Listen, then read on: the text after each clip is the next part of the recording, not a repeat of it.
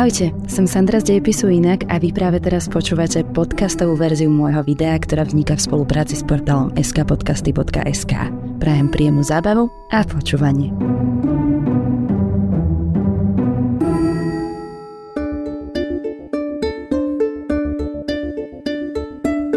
Vo filme Eye in the Sky z roku 2015 nájde armádny tím teroristickú bunku, ktorá sa chystá na útok. Armáda ovláda drona, ktorý môže na diálku zhodiť bombu a tým pádom zabraniť teroristickému útoku.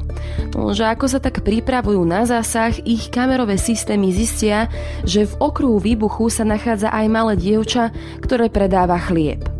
Mali by pokračovať vo svojej misii, zabiť nevinné dievča, ale na druhú stranu zabraniť obrovským stratám na životoch. Táto morálna dilema má svoje korene v klasickom filozofickom myšlienkovom experimente, známym ako dilema s výhybkou alebo po česky tramvajové dilema. Predstavila ju Filipa Food v roku 1967 a snažila sa ňou vysvetliť zložitosť našej morálnej intuície. Totižto niekedy rozlišujeme dobro od zla naozaj zvláštne a prekvapujúco. Vyskúšajme si to tento raz spoločne a predstavte si následujúcu situáciu. Ste vodič električky a rúťte sa po koľajach rýchlosťou približne 100 km za hodinu.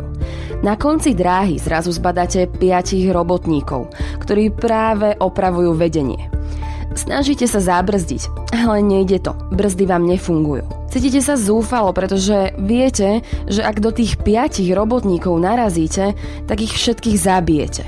Avšak zrazu si bezmocne všimnete, že na pravej strane sa nachádza druhá koľaj, na ktorú môžete pomocou výhybky električku odkloniť. Je tam však jeden pracujúci robotník. Čo urobíte? Zabijete jedného, ale ušetríte piatich? Teraz skúsme pouvážovať nad trochu inou verziou tohto istého problému, ktorý sa nazýva dilema lávky. V tomto prípade sa električka taktiež rúti na piatich robotníkov. Vy však tentokrát nestojíte pri výhybke, ale na moste medzi električkou a robotníkmi. Vedľa vás je tučný cudzinec. Jeho veľké telo by dokázalo električku zastaviť. Takže jediná možnosť, ako ich zachrániť, je zhodiť cudzinca z mosta.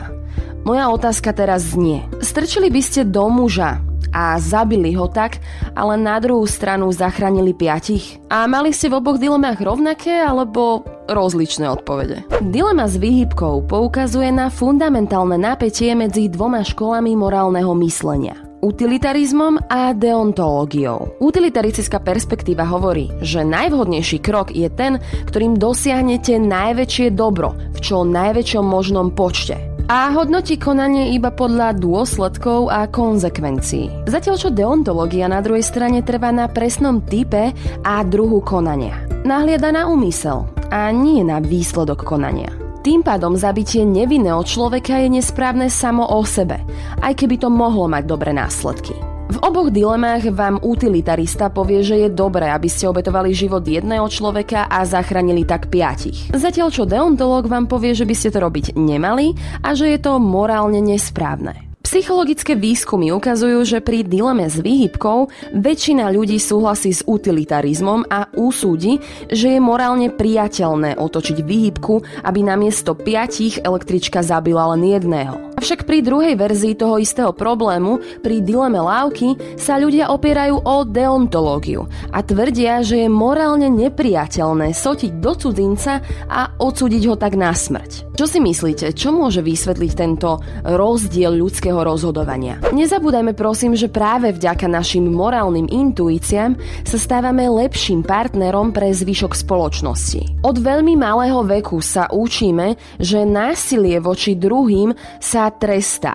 A preto nám aj naša morálna intuícia našepkáva, že fyzické ubližovanie druhým je nesprávne. Preto v dileme s lávkou, ktorá zahrania fyzický kontakt, je obeta jedného za záchranu piatich menej akceptovateľná, než pri dileme s výhybkou. Tá nevyžaduje až taký kontakt. Ďalším zásadným rozdielom medzi dilemami je to, že v dileme s lávkou sa človek používa ako prostriedok na dosiahnutie cieľa. To, čo nás vždy spoločnosť učila, je zaobchádzať s ľuďmi ako s jednotlivcami, ktorí majú svoje vlastné práva, potreby a priania. Nie sú to len nejaké jednoduché objekty, ktoré môžeme využiť podľa vlastného uváženia. Kritici dilemy s výhybkou tvrdia, že je až príliš nerealistická na to, aby odhalila niečo dôležité o našej morálke. Avšak vývoj dronov a bezpilotných aut spôsobuje, že dilema s výhybkou je relevantnejšia než kedykoľvek predtým. Napríklad, malo by bezpilotné auto za každým zachrániť život cestujúcich aj na úkor veľkého počtu chodcov? Viem,